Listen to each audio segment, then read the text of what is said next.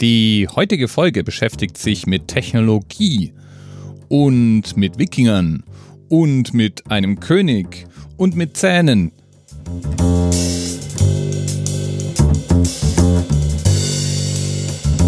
Äh, ja, und einen Themenpaten haben wir auch, nämlich Themenpate nicht sicher.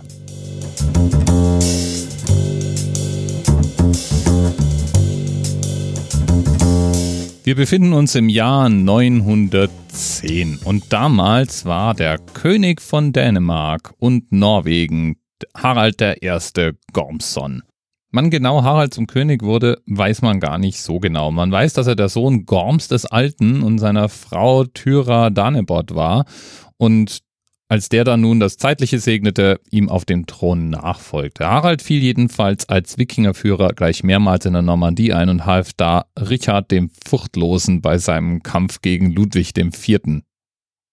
Den nahm er dann auch irgendwann für Richard gefangen und überzeugte Ludwig, die Herrschaft Richards anzuerkennen. Ich nehme an, die haben sich hingesetzt und zivilisiert miteinander diskutiert, bis äh, es zu einem Meinungsaustausch kam. Dabei bewies Harald einen bemerkenswerten Weitblick, denn später sicherte ihm natürlich die Dankbarkeit Richards dann auch weitere Erfolge. Und überhaupt war das so ein Wesenszug von Harald. Harald wusste ziemlich genau, wann er sich in Konflikte einmischen und mit wem er sich verbünden musste, um am Ende dann mit mehr Gewinnen als seine Mitstreiter dazustehen. Auf die Art und Weise eroberte er sich zum Beispiel die Königskrone von Norwegen. Da hatte er sich mit den Söhnen des von Hekan im Guten vertriebenen Erik Bloddox verbündet, was ihm dann später die Königskrone Norwegens sicherte. In die Geschichte ging er dann später als Harald Blauzahn ein. Warum Blauzahn ist bis heute umstritten. Könnte daran gelegen haben, dass er eigentlich einen kaputten Zahn hatte, der dann schwarz wurde.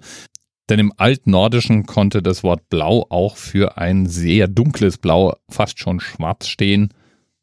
Vielleicht geht es auch gar nicht um Zähne, sondern es ist nur eine Metapher für sein Schwert. Auch das weiß man nicht. Aber mit Sicherheit hätte er nicht gedacht, dass er mit genau diesem Beinamen in die Geschichte eingehen würde.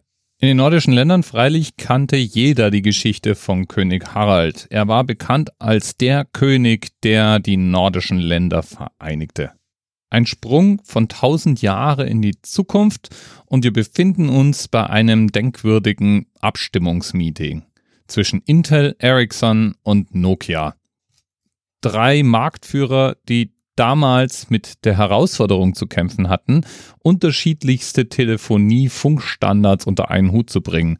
Und es gab schon die Anforderung, es gab schon die Vision, dass diese verschiedenen Geräte alle irgendwann mal kabellos miteinander kommunizieren sollten. Ein Standard musste also her.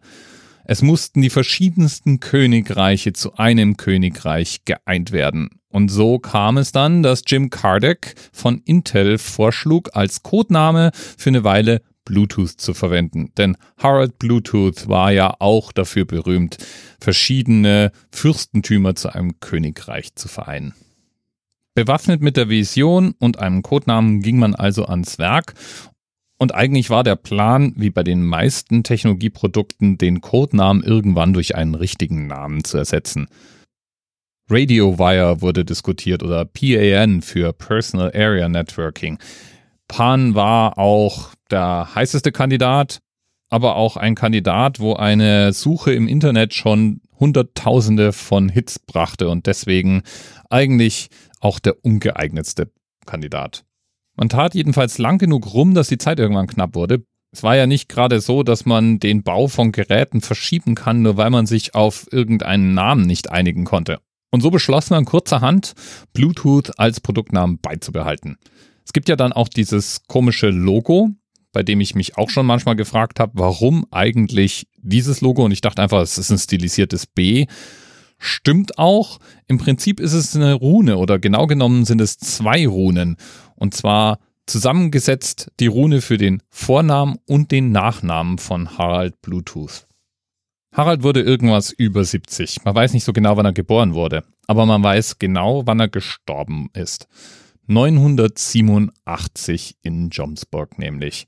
Und damit ist das unser Themenanker für heute. Und einen Themenpaten haben wir auch, nämlich nicht sicher, dank dem wir jetzt wissen, was modernste Kopfhörer-Funktechnologie mit einem mittelalterlichen nordischen König zu tun hat.